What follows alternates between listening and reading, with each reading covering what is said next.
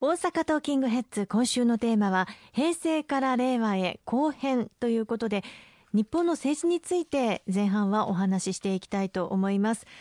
平成が始まった頃の日本の政治というのはいわゆる55年体制でしたでしょうか？そうですね、まあ、私も当時まだ小さかったのではっきりと覚えてるわけではありませんけれども、まあ、いわゆる、まあ、自民党一党体制に対して社会党を中心とするまあ野党が存在をすると、まあ、その中で公明党も当時は野党としてやってきた、まあ、いわゆる安定した55年体制というものがずっと続いてきたわけですけれどもこれがまあ崩壊をして平成の5年には細川連立政権が発足をして初めて自民党が下野をするという、うん、そしてその時の細川政権に実は公明党が入閣をし与党として連立与党に実は初めてなったのが平成の5年のことだったんですよね。うん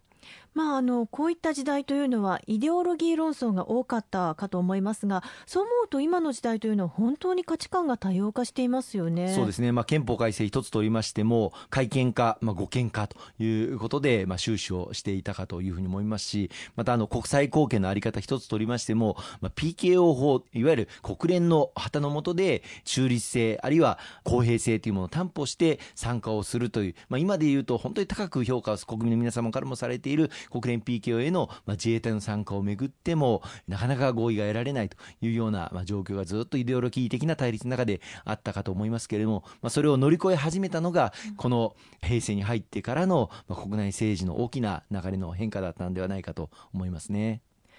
例えば90年代前半は社会党の勢いがなくなっていって自民党の内部も分裂をしました。諸政党がたくさんできた時代ですよね。石川さん学生時代だったかというふうに思いますがどんなふうに見ていらっしゃったんでしょうか？そうですね。当時まあ新党ブームというふうにまあ言われてたようでございますけれどもいわゆる新政党とか新党先駆けさらには日本新党というものが躍進をしてまあ新党ブームを巻き起こした。まあこれが先ほど私が言いましたいわゆる細川連立政権の成立に向けた各動きだったわけですけれども、まあ、残念ながらこうした浸透ブームというのは長続きをせず、先ほど申し上げましたようなさまざまな政党というのは、あその後数年間で回答してしまうというような結果を迎えたんだというふうに思います。まあ、そういった中で公明党は引き続き生き残り、99年に自民党との連立を組むということを決断をして、その後この20年間、連立のパートナーとして時代を築いてきた。でそのことが各地域、地方においても定着をしてきたんではないかというふうに思っております。2009年にえ、野党になりますけれども2010年の参議院議員選挙で石川博隆氏は大阪府選挙区1位で初当選をされました今その当時の状況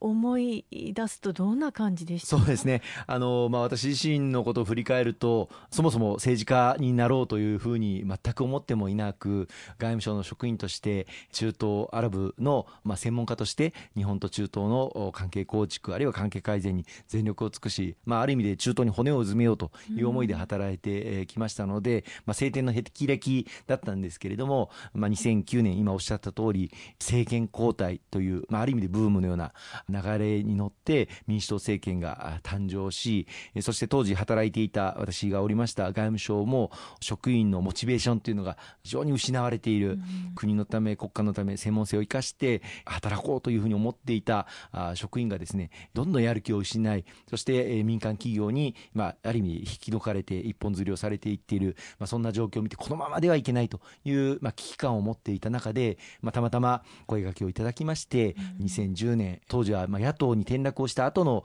公明党の候補として参議院選挙出馬させていただきましたので、まあ、大変厳しい選挙でありましたけれども、えー、多くの皆様のお力ご支援をいただいて公明党として初めてトップ当選を大阪選挙区でさせていただいたということいまだにも感謝の思いでいっぱいですあの時ご期待をいただいた府民の皆様国民の皆様に一歩でもこうお答えをしてまいりたいという思いで引き続き頑張っていきたいと思っていますね。トップ当選されるって本当に素晴らしいことですよね。本当にあの多くの皆様のご支援のおかげです。で、まあ、当時は特に民主党政権になって、その民主党への期待というものがものすごく高まっていた。けれどもその期待に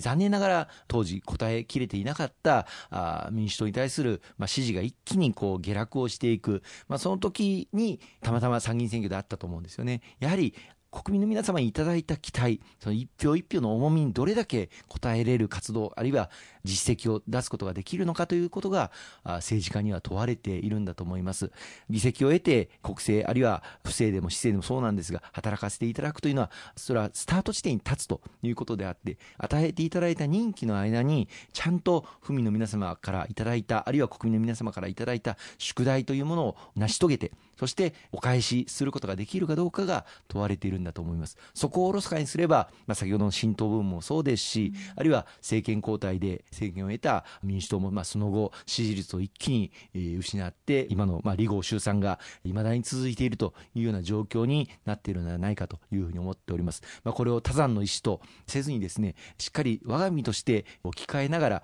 お一人お一人からいただいているご期待というものにお答えできるかどうか、そのことに挑戦し続けていけるかどうか、それが問われているんではないかと思っております。一時的なブームや、あるいは一時的な風に乗って躍進をした、そういった政党というのは、いずれ終焉を迎えるというのが、これまでの歴史が繰り返してきたことではないかというふうに思いますね。2012年に政権与党に返り咲きました。そしてその後政治が安定しています。石川さんが外務省時代本当にいろんな政治家の方ともお仕事をされたと思いますがその時の、まあ、外務省時代の経験なども生きていらっしゃるんじゃないでしょうか？そうですね。あの外務省時代の経験もあの生かしながらあの仕事をしてくることができたというふうに思っております。ただあの大きく見てやはり平成の時代というのはどういう時代だったかということを改めて振り返りますと先ほど言いました細川連立政権が成立するなど、まあ、国政が混乱を極めた、あるいは少数政党、新党ブームというのが沸き起こった。そして2009年には、まあ、政権交代が行われて、まあ、民主党政権が誕生した。この時もまあねじれ国会という中で政治が非常に不安定、えー、不透明であった。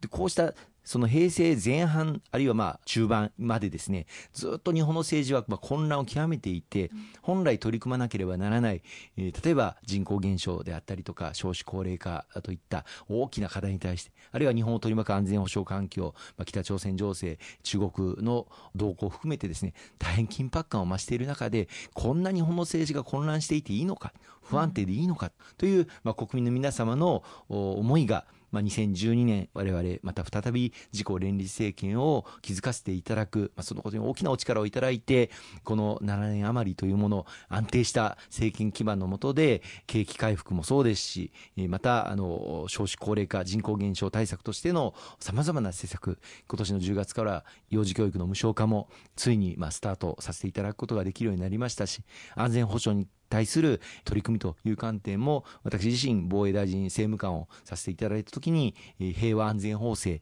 成立をさせていただくことができました。安定したまあ政治体制、政権基盤を国民の皆様に与えていただいているがゆえに、こうした必要な、やらなければならない、日本にとって不可欠な課題に対して取り組むことができたというふうに思っております。まあ、そういう意味で国民の皆様にこの7年間与えていただいた安定的な基盤に心から感謝を申し上げたいと思いますし、まだまだ道半ばということをぜひ皆様と共に認識をしながら新しい時代令和を切り開いてまいりたいと思っています。今年も参議院議員選挙もありますしね。